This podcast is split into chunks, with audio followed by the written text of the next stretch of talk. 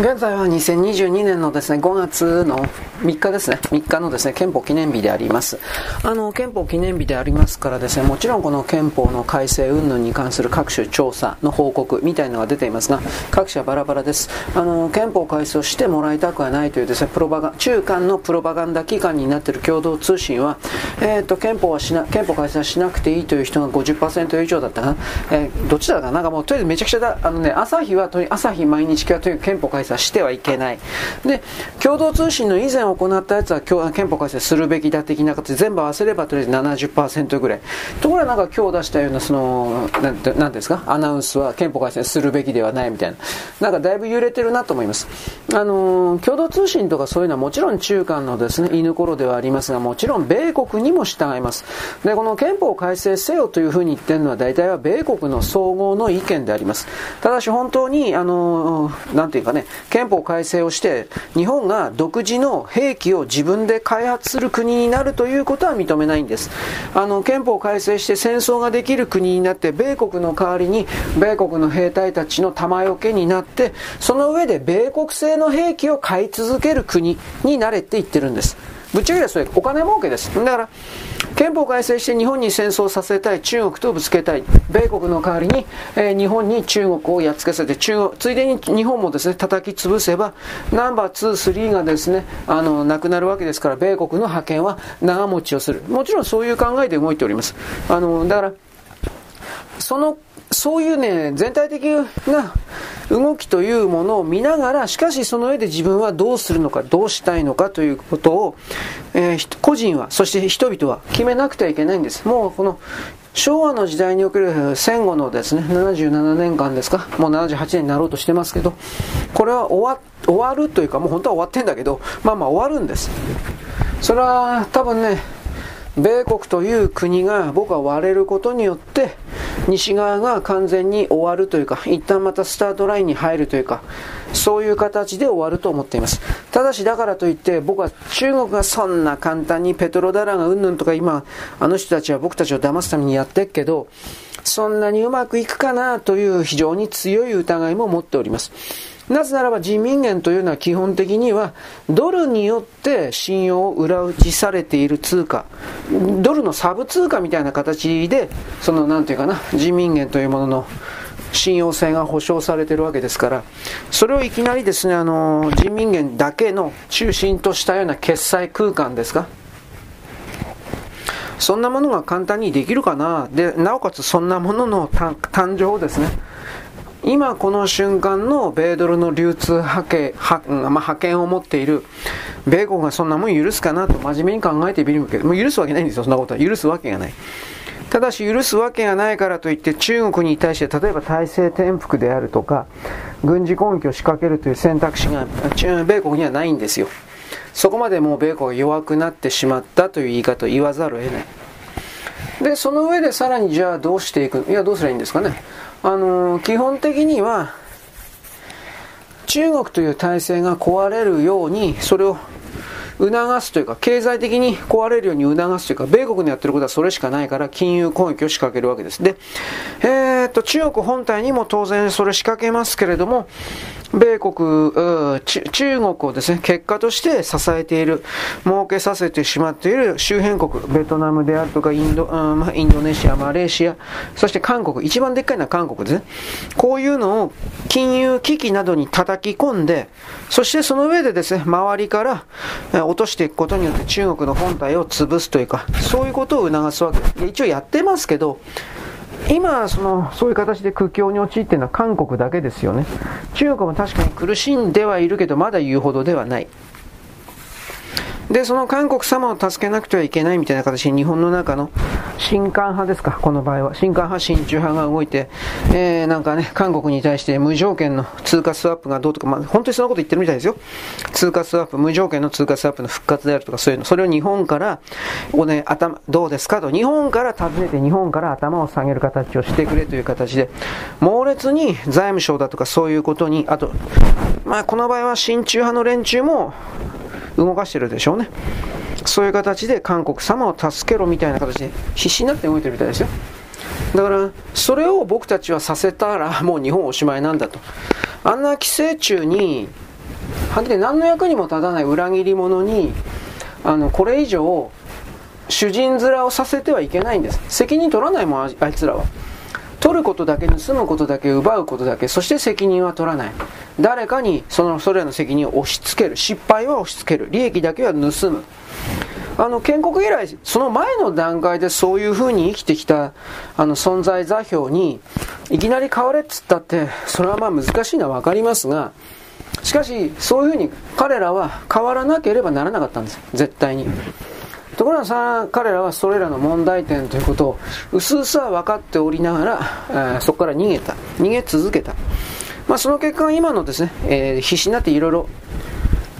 隠蔽隠してるけれども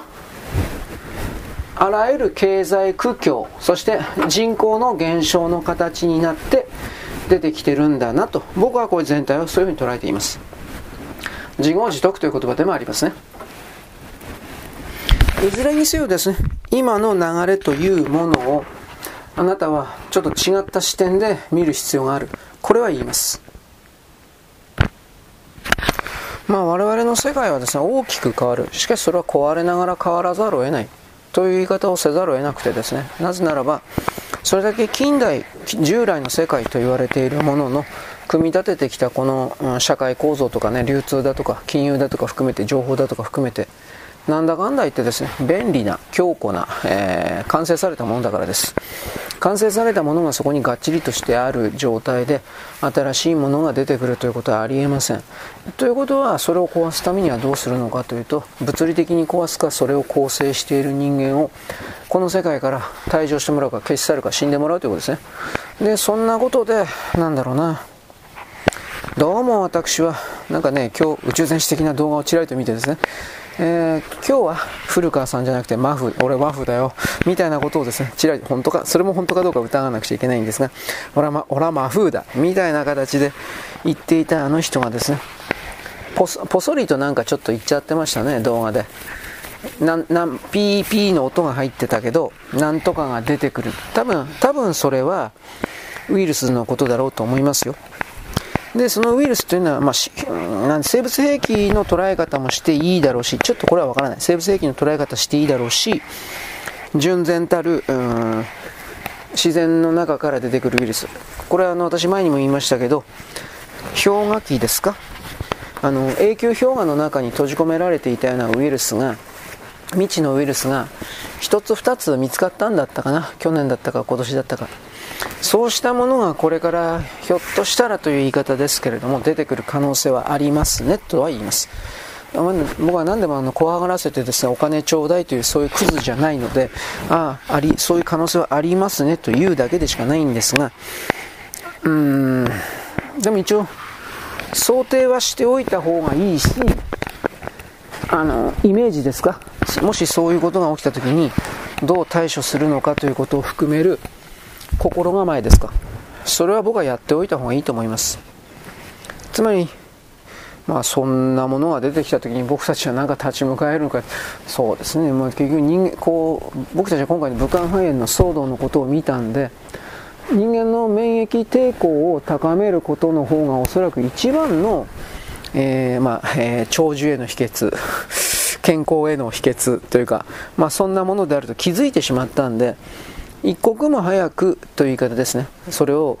獲得する。できるだけ、えー、昼型にする。そして早起きして朝日を浴びるですか。今朝日早いですよ。あの、えー、何時だか。5時ぐらい？5時半ぐらい？わかんないけど5時か5時半ぐらいになったらとりあえずあの日光登ってます。あなたも早起きしてですね、えー、なんかあの朝鮮人がですね韓国人がギャースかっていうような旭日記のえー、あの模様というかあれを見てください。あの夏の方が見やすいんじゃないかな。あの旭日期のあの朝日の日光がピャーンとこう出てるやつは。であとはですね僕ちらりと言っとかにはいかんのは今月今週今週の7日だったと思うんですが満月です。で満月で24節気の一つの立夏立つ座るの立つにえー、夏立夏。僕は意味知らんけど多分この日から夏が始まるという意味だと思うんですよ。ちょっと待ってね。確かそうだった。あ6日でした、えー、6日ですね。5月の6日が満月、立夏になってます。立夏が何かっていうことは、まあ気になる人調べてください。今知らないで喋ってるから、何とも言えないけど。で、20日が新月ですね。6日満月で20日が新月です。だから、満月というのは、そこが最頂点なんですね。で、新月がゼロからここから始まるなんですね。確かそうだったはずです。だから、どうなんだかね。夏を表すような日付に終わりを示すような満月が重なるというのは何か意味あるのかな？もうこのその辺だと僕は分かんない。僕は先生術とか占いの類的なもの正直あの彼らがそれのシステムをきちんと明かさない限りは信用しないんでうんちょっと分かんないねとしか言いようがないですけど。でその24世紀と連動しておりますからこの立夏と満月というものを超えてから何かあるんじゃないかとはい。で、なんか今日の、えー、今日は何日 ?3 日付の、えー、宇宙選手の動画で、なんか4月9日収録のやつだったけど、4月9日の収録で、なんか35部品となんたら、なんたらかんたらの、なんかすごい本を持ってる人たちが、なんか重大発表あるよとか、怖いですよね、そんなこと言われたらね。いや、俺は関係ないんだけど、あのー、持ってる人はきっとそんなこと言われて、しょんべんちびるんじゃないかなと、個人的には思います。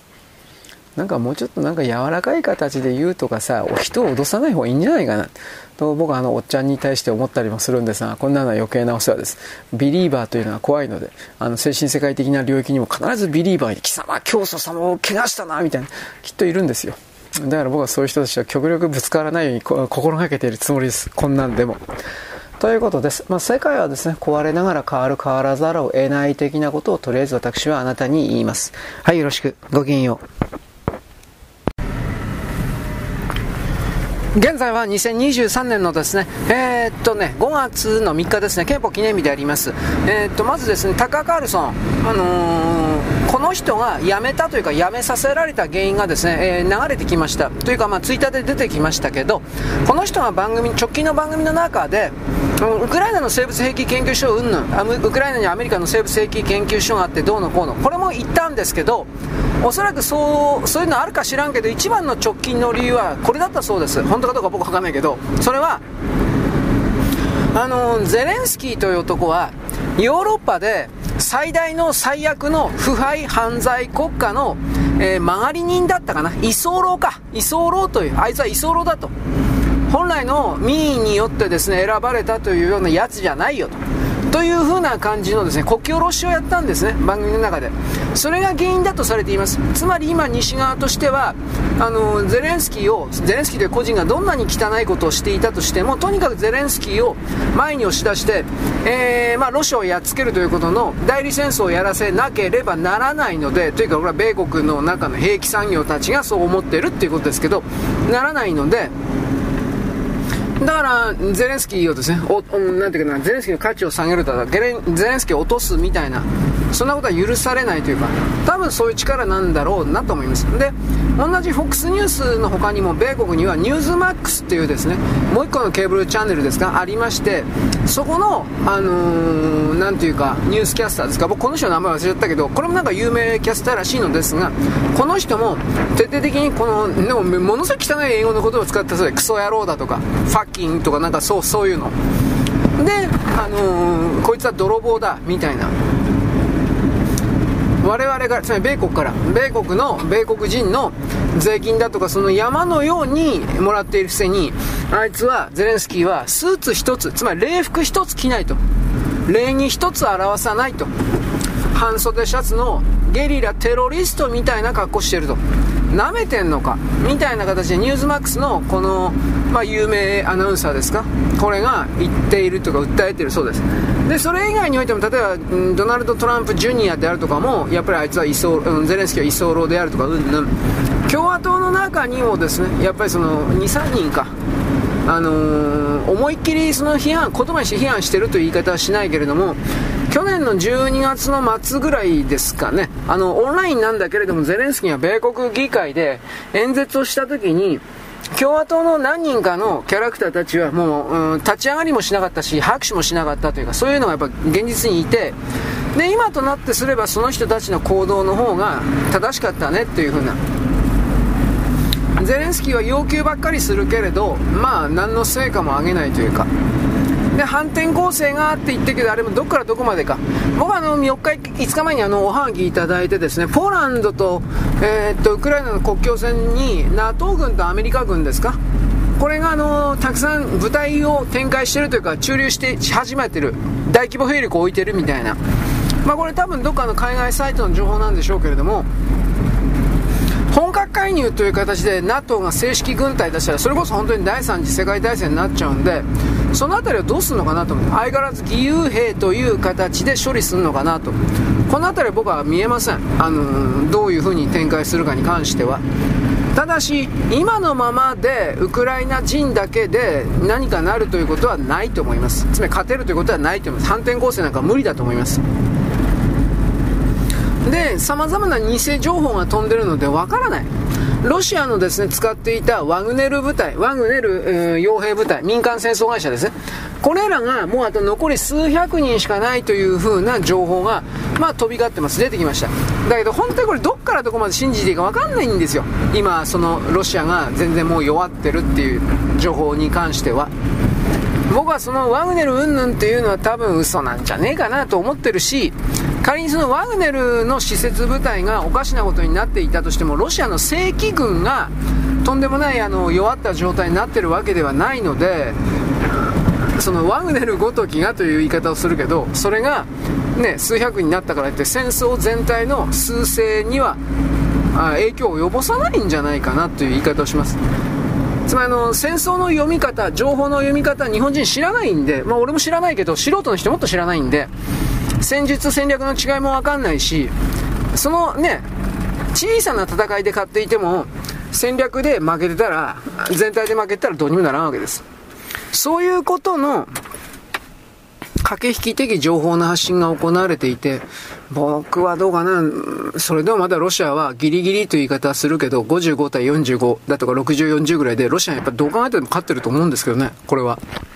で、そこから後で中国がどのような追加援助をしてくるか、このあたりが肝、鍵だろうなとも見ています。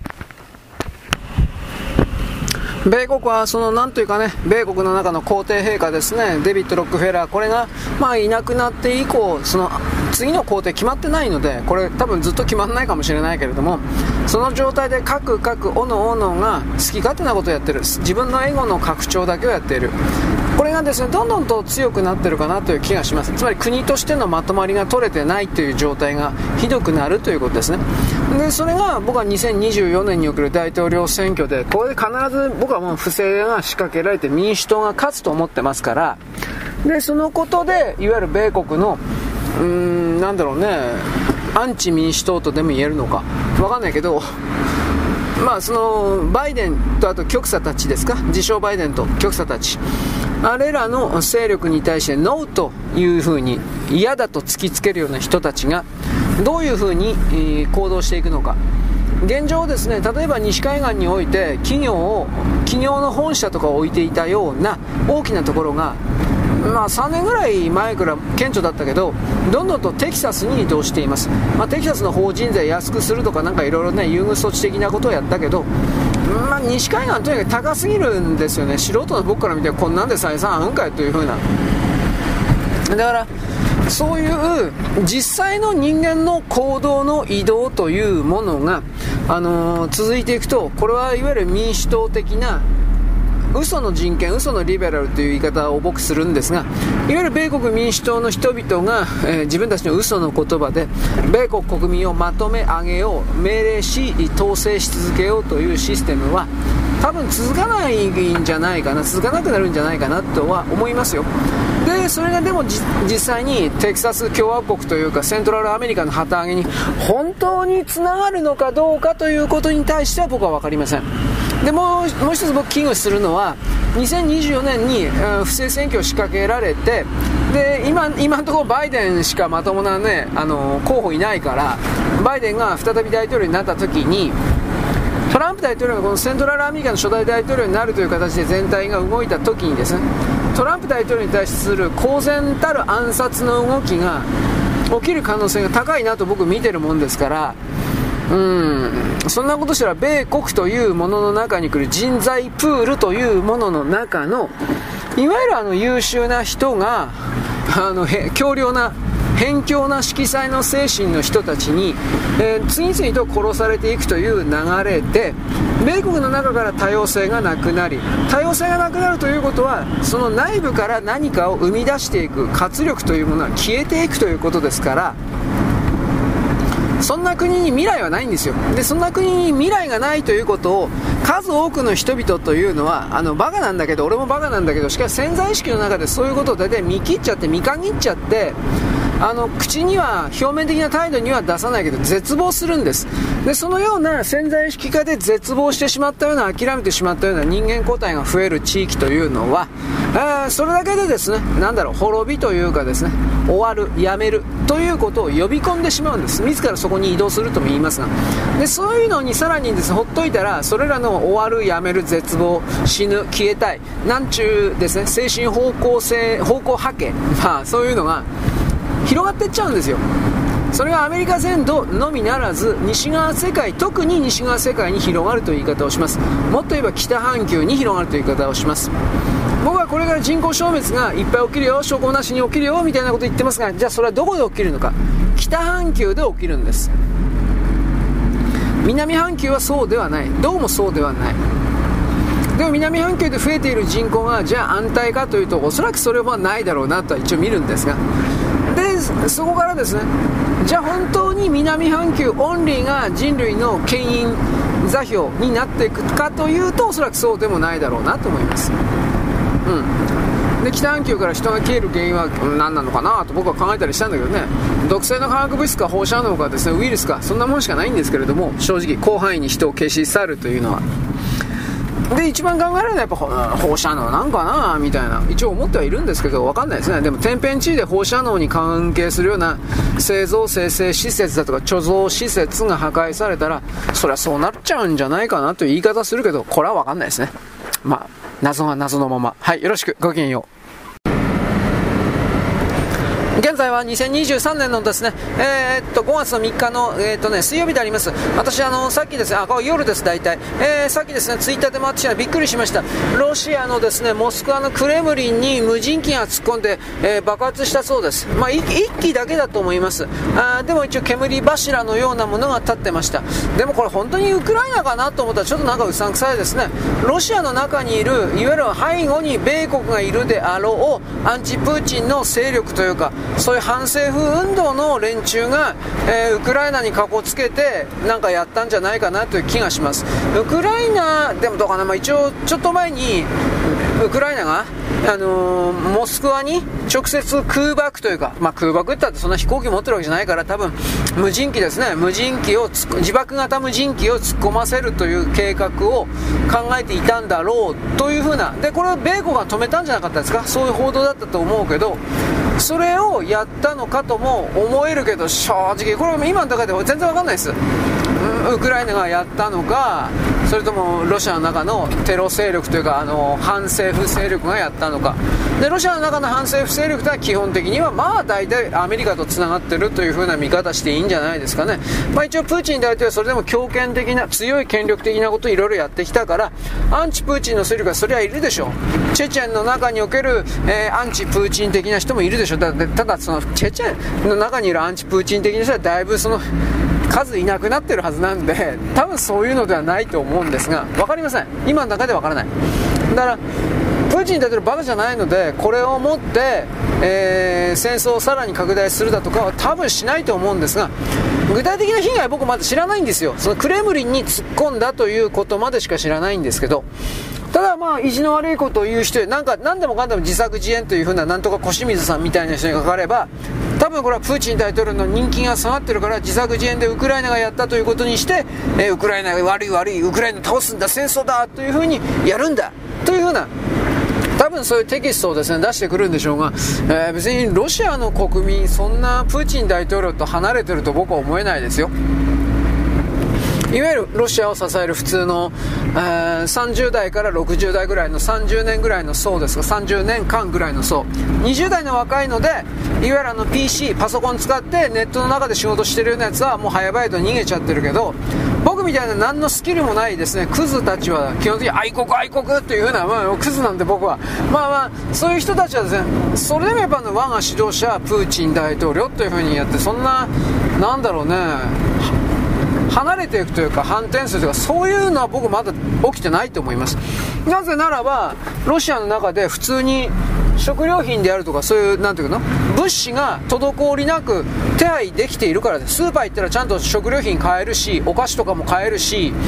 そんなとんでもなく値上がりしてるわけじゃないしそんな状況下で極端にアンチプーチン的なこんなテロ勢力的なことが本当に起きんのかって考えると僕はちょっとうんちょっと考えづらいなと思います。多分内側で一致団結するんじゃないですかねロシア人同士で。だからそこから考えた時、うん、どうなんだろうな、ウクライナかな、どうかなと。まあ、ウクライナの攻撃なんかの場合は、大体それ背後にイギリスとかいたりしますからね、この間のクリミア大橋の爆破とか、そういうので、アメリカかイギリスが与えているということになりますから、まあ、その使われたドローンが何かということをですね、バイラクタルじゃないかなと思うけど、トルコ製のね、そういうことの発表とか、あのー、ない限りには今のところ僕は何とも言えないですね。まあ、どっちにしたってこの戦争というものは地域戦争というものを、まあ、23箇所という言い方かな。起きそうになっているような状況がだらだら続くんじゃないですかね。僕は2024年の大統領選挙の後で、えー、必ず不正が仕掛けられる。でその結果とりあえず米国の中で内戦とかそれに準じたような何かが起きるかもしれないなということを非常に危惧しているという、まあ、テキサスが抜けるとか抜けないとかいろいろ言ってるけどさそういうこともあり得る世界にありうーんこの戦う戦争こういうものに関してもう目を背けたらあかんと思っております。だからそのことで今日はやっぱ憲法記念日なんでまあこれは憲法に関して変えるとか変えないとかそれぞれ含めてあのー、外的環境が変わってきたら人間は全ての生命体はその立ち居振る舞い考え方行動を変えないと生きていけないわけです。我々の戦後の78年間ですかもういいんですね。78年においてはあのー、これらの外的環境が変わらない状況だってそれは結局日米軍事同盟があったからちょっと変務的というか型あ日本の側がだいぶその損してる的な形の同盟ではあるけれどもそれがあったからでありそういうことを考えずに日米同盟廃棄だとか安保条約廃棄だとかくるぐるパーが、まあ、あれはソ連とか中国のですねあれらの共産主義的なものに脳みそやられてしまった。もうもう取り返しつかんだろうけどあの人は治らないだろうけどそういうリアルで、えー、まあ、パワーで世界を見るということの訓練を若い世代は絶対にやらないといけないんですよ。現実を見るということ。理想では現実は動かないんですよ。本当に。理想で現実を変える時は金と武器。武器とイコールイコール命を奪うという意味なんで金と命なんですよ。これを差配左右できるもの以外は現実を変えることはできないんですよ。でいや一応ありますよ。超能力的に人々の心を強制的に書き換えるとか。だけどそんなことできますか？持ってますか？そんな能力。ないでしょ？ないものをあるとして考えるというのは一番ダメなことなんですよ。できないんだから。そのできないことをずっと考えるだけで時間とエネルギーが浪費されるんです。時間は有限なんです僕たちは無限に生きてるわけにはできないんです。無限には生きられない。そういうことを含めてですね、僕は本当は日本人はもうちょっと昔みたいにですね、徹底的なリアルの中で生きるようにするべきだ。そして世界というのは自分が作っているものなのだということを徹底的に分かってですね、その上で自分たちが工作なる、世界に対する関与するということを通じて、良い世界、良い社会を作るために努力するのだという。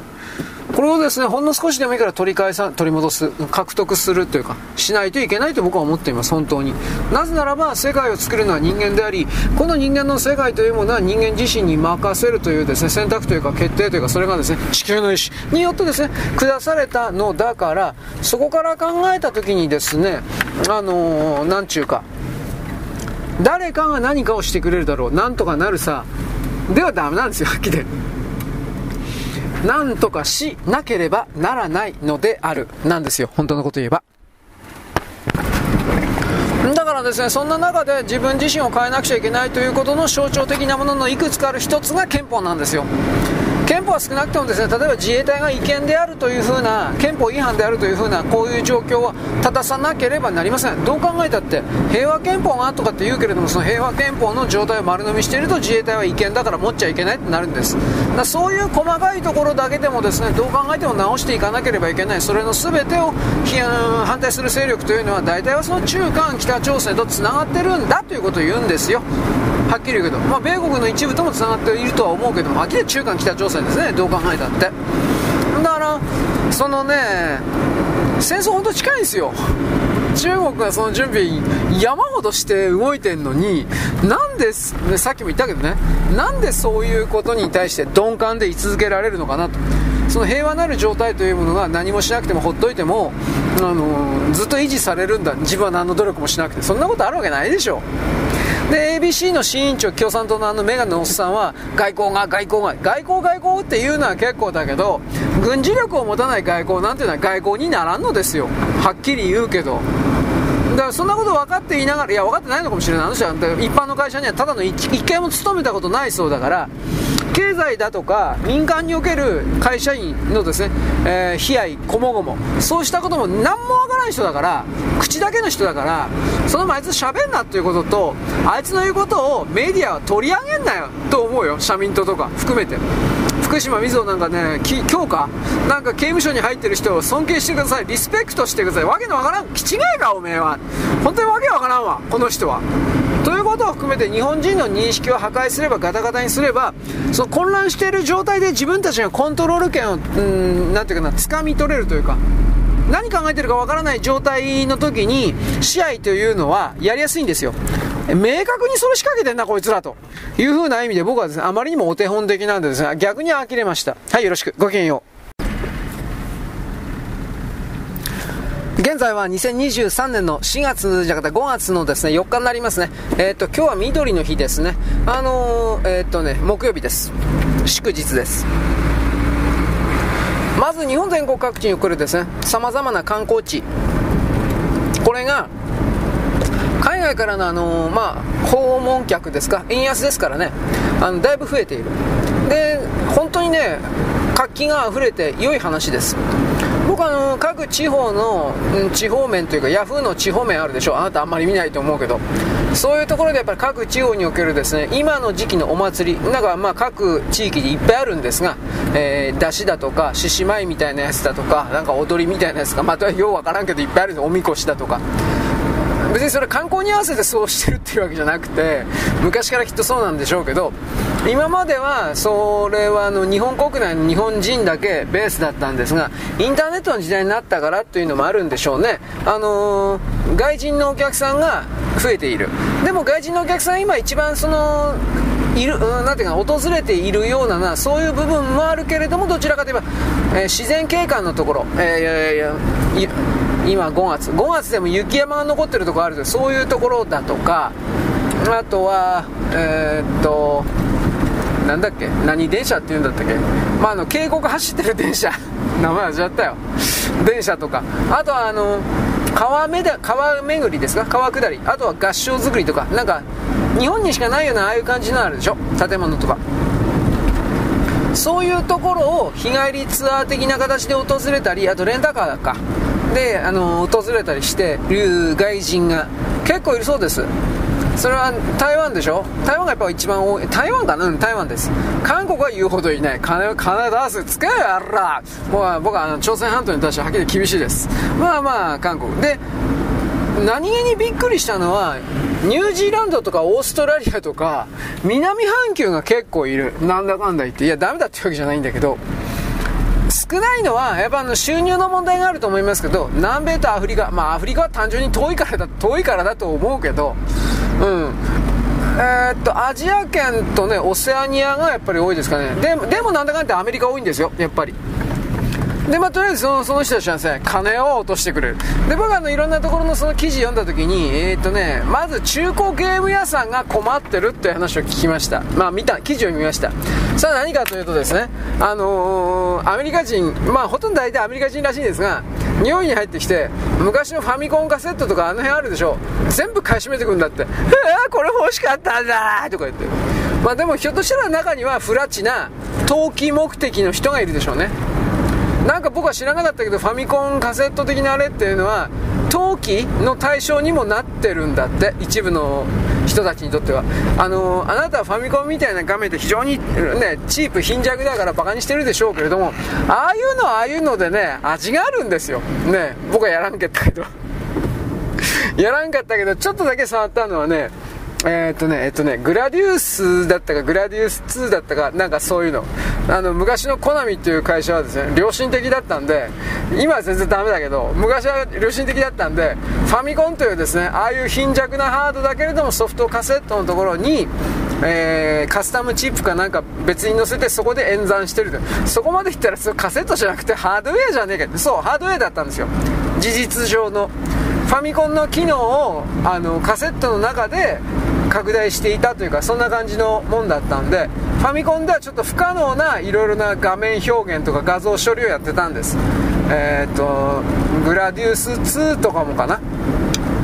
オプションと言われてるねあれが2つしか本当は無理だったんだけどサラマンダと、えー、グラ2からオプション3つまで OK じゃなかったのね4つはた多分ダメだったはずだけどもう1回2回あの触ったことあるんですよ。すげえなと思って。うんでもやり込みはしませんでした下手だし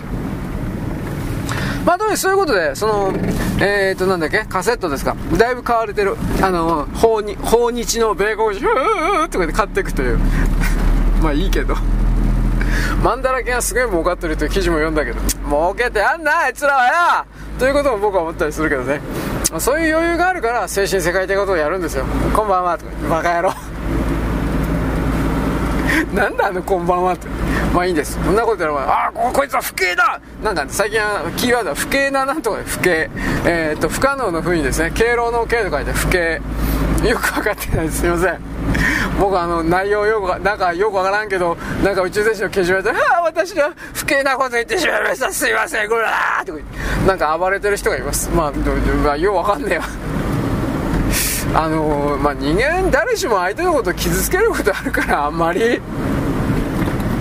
自分で自分を責めたりするというかね逆に僕はそれストレスになるというか自分自身の魂を傷つけてるような気がしてならないんだけどこういう考え方ダメなんかな。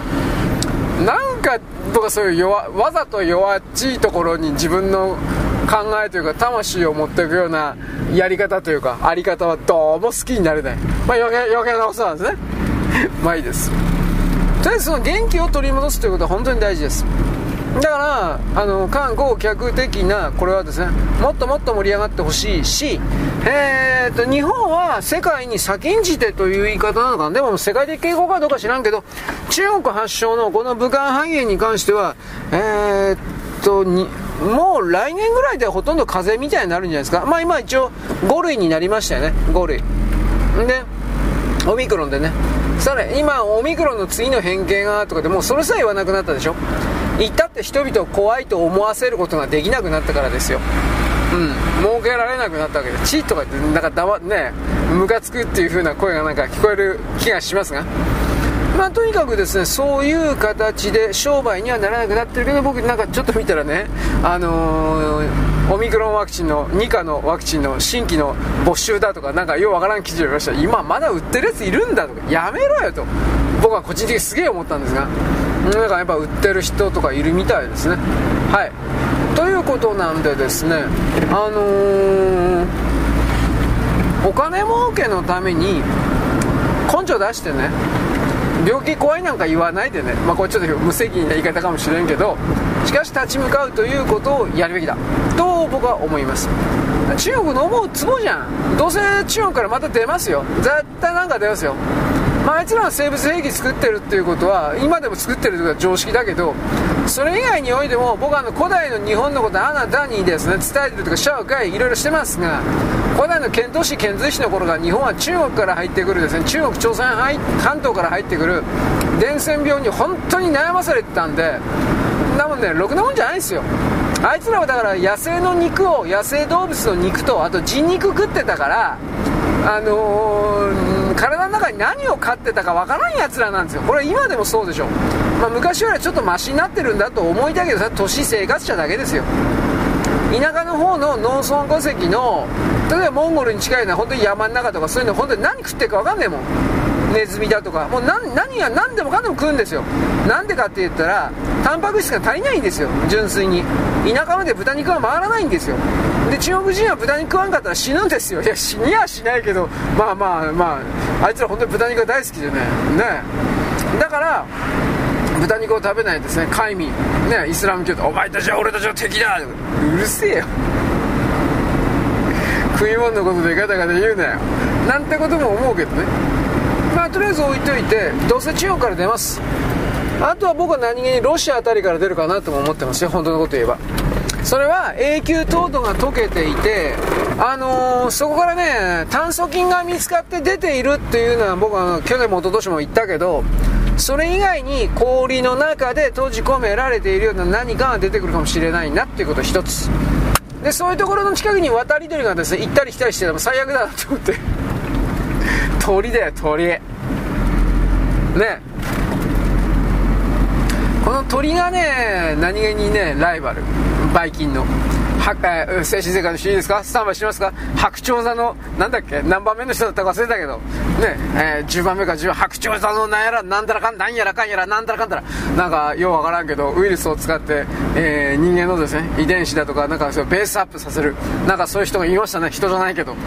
鳥だったんですね。鳥型鳥型宇宙人でしたね。そういうものがあの渡り鳥というか鳥の中にですね反映されてる。んです僕めちゃくちゃなこと言ってるようにあなたは思ったかもしれないがかな地球世界における全ての動物というのは植物というのは昆虫というのは基本的にはこの地球に入ってきた宇宙人勢力が自らの形態のつまり形ですね。形の情報をこの地上世界に置いていったという言い方をします。の地上世界に置いていったその交換条件で人間の肉体の中に魂として入ったわけです。しかし置いておかれた形態の形のですね情報というものは結局のところ生命の形に変わっていった。変化する流れの中で、まあ、それぐらい地球の昔というのはエントロピーが低かったんです。ぐコロコロまあ変わったわけです。形がそういうこと形でまあ昨日と今日で変わるとそこまでひどくないよ。まあ、数、数年、十数年、いや、それでも大したもんだな。うん、だから、そういうダイナミックな地球であったということをですね、ちらりと覚えておいてほしいです。そしてこれ地殻変動的なものも相当ダイナミックなものになるだろうなという僕は危機感を覚えていて、そこからですね、原子力発電所を含める原子力関係がですね、ぶっ壊れたらシャレならなということも思っているけれど、うんそれ言ったってしょうがないしね。なぜならば僕たちはそれが高い頻度で確率で地震が起きるかもしれないねなんてことに関する、え、構えはないからです。地震国の僕たちでさえそうなのに地震が全く起きないような国の、ね、安全基準なんか当てになるわけやない。この間のトルコとシリアの国境線の、ね、地震というのは不法違法建築ばっかり。もうあの鉄骨入ってないようなもんばっかり。それはあんだけ崩れて当たり前ですよ。だから僕は中国の原子力発電所なんか全く信じてないよ。あの安全係数と言われてるものが間違いなく日本よりもはるかに危険な状態でも OKOK 大丈夫大丈夫。とやってるに違いないから、まあ、本当にそれはロシアだって全部ですよ。韓国なんかいや韓国なんもその何やっても危険だけどあいつらは。そういうの場所で日本と同レベルの地震が起きたらあっという間にぶっ壊れるんじゃないかなと僕本当に思ってます。そうなると外界に放射能的なブワーってこう出るわけですね。北半球に人が住めなくなるわけです。そういうことを踏まえるこれからをですね早期、まあ、イメージしてほしいかなと僕は勝手にいつも言ってるんですが、まあ、これ置いといて。えー、っとね昨日憲法の日。岸田首相がですね憲法改正にですね、えー、意欲あるよ。まあないと思うよ。これ命令されてるから米国に。だけど宏池会としてはどうかなそんなつもりないんじゃないかなと思うけどね。林芳正なんかは今黙ってるけどあいつは中国の犬頃だから憲法改正しちゃいけないよ。というふうなことも本当は言いたいんだろうけどあいつはまた同時に米国の犬頃でもあるからきっとね板挟みで苦しいんだよ。林くんのことも分かってあげようよ。どうでもいいよ。あんなやつ。どこまで言うけど。だから今岸田さんが、えー、アフリカ諸国回ってますよね。あんなもん日本独自の外交のわけはない。あんなもんそれにあれにしたってどうせ米国ですよ。あのー、ていうかな。中国に徹底的に中国がアフリカ各国に徹底的に入り込んでるのでそれを日本の金を使って西側日米の側に引き寄せろ。振り向かせろ。ということのミッションどうせ受けてるんですよ。他に何かあんのかよ。あとは僕はあの全部の国見てないけどどうせ一帯一路の関係でしょ。だから一帯ね中国の一帯一路に関わってしまったような国を日本の金で助けることによって日米の側に引きずり込めというか引っ張り出せというか。どうせそんな感じで思惑ありますよ。ただで行くわけないじゃん。資源外交にも今のところなってないもんだって。言うほどその資源になる国回ってないから。ああこれ背後に米国の命令だよねこれ。僕は簡単にそれを思いました。まああとはそれに連動してというわけではないんですが。えっとね、昨日あたりもね、共同通信が通信、共同だっけ？なんで共同がこれ率先して取り上げたのか僕よくわかってないんだけど、共産党の、うーん、党の勢いが、あ、ものすごい勢いで衰えてるっていうことをですね、あの、特集してまして、で、えー、まあ、ゼロの区がね、今回統一地方選挙で共産党の議員がゼロの区がいくつか出てしまったということ。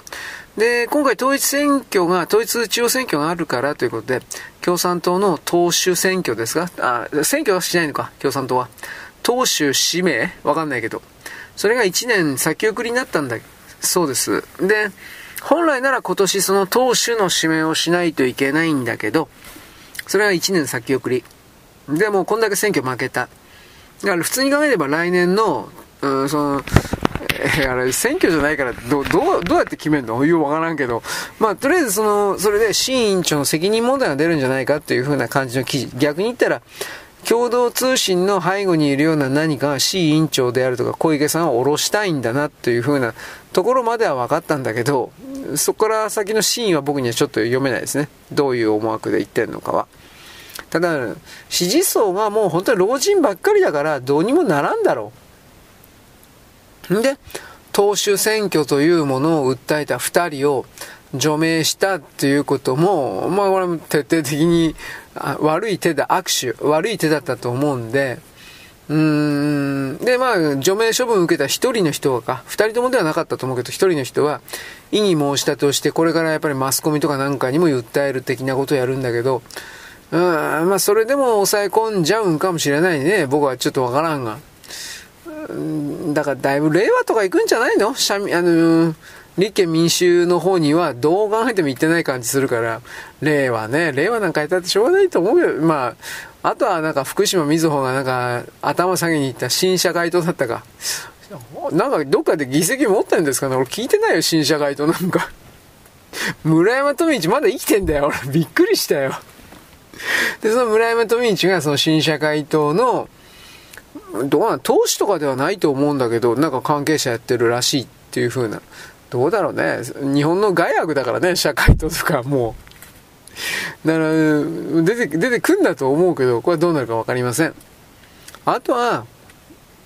ゼレンスキーが昨日フィンランド行ってですね、えー、あいつがフィンランド行くのいいけど、あいつが外国に行くったらどうせ金くれだからフィンランド金持ってねえやろまあ、無人機をくれとでも言ったかもしれんけどね。わからない。あとは昨日も言いましたが、モスクワに2機の無人機が、えー、突っ込んで爆発、ドカン。で、まあ、プーチン大統領はいなかったんで、えー、っと、だ、まあ、彼は大丈夫なんだけど、他の怪我だとか死傷者が出たのかどうかは、僕は詳しく知りません。ちらりとさっき見た時には、えー、死者だとかそういう大きな被害、人的被害はないっていうふうに書いてあったような気がするけど、いや、まあ、どうかな、隠してるかもしれないけどね。なんとも言えない。プーチン大統領他の場所にいて演説をしていた最中だったそうなんで無事だそうです。で、これからですね、どうなるのか。一応、ロシアの側としては我々はウクライナに対する報復する正当な権利を持った。これはいつ行使するかわからないけれども、そういうことをですね、黙っているほど我々は、えー、なんていうか甘くないというか、なんかそういうことはっきり言ったんで、まあ、やるつもりだと思います。まあ、それがね、今すぐとか来月っていうことではないけど。うん、まあ、どうだろうね。僕あの、ウクライナが本当にあ何を考えてんだろうと。なぜ戦争の幕引きの、幕引きの方にね、やらないのか。ね、これは思うんだけど、まあそういうことを踏まえてですね、戦争の目はなくならない的な流れに入りましたが、入ってますが、その中でしかし自分自身というものを見失わず、パニックにならず、その上で、えー、なんだろうな、自分の感情とかそういうものに振り回されるだけの存在の自分、そういうものにもならないようなことをして、えー、世界を渡るというか、まあ、そういうことをですね、まあ、ちょっと最後精神的、世界的なオチでしたが、そういうことをですね、僕は、まあ、あなたに言いたいわけです。あ、あの、思い通りには、どうであれやっぱ、いかないもんですよ。それを分かった上で、どう対処していくか。多分そういうことじゃないかなと僕は。人生ってそういうことじゃないかな。なんてことも思うわけです。はい、なわけです。よろしく。ごきげんよう。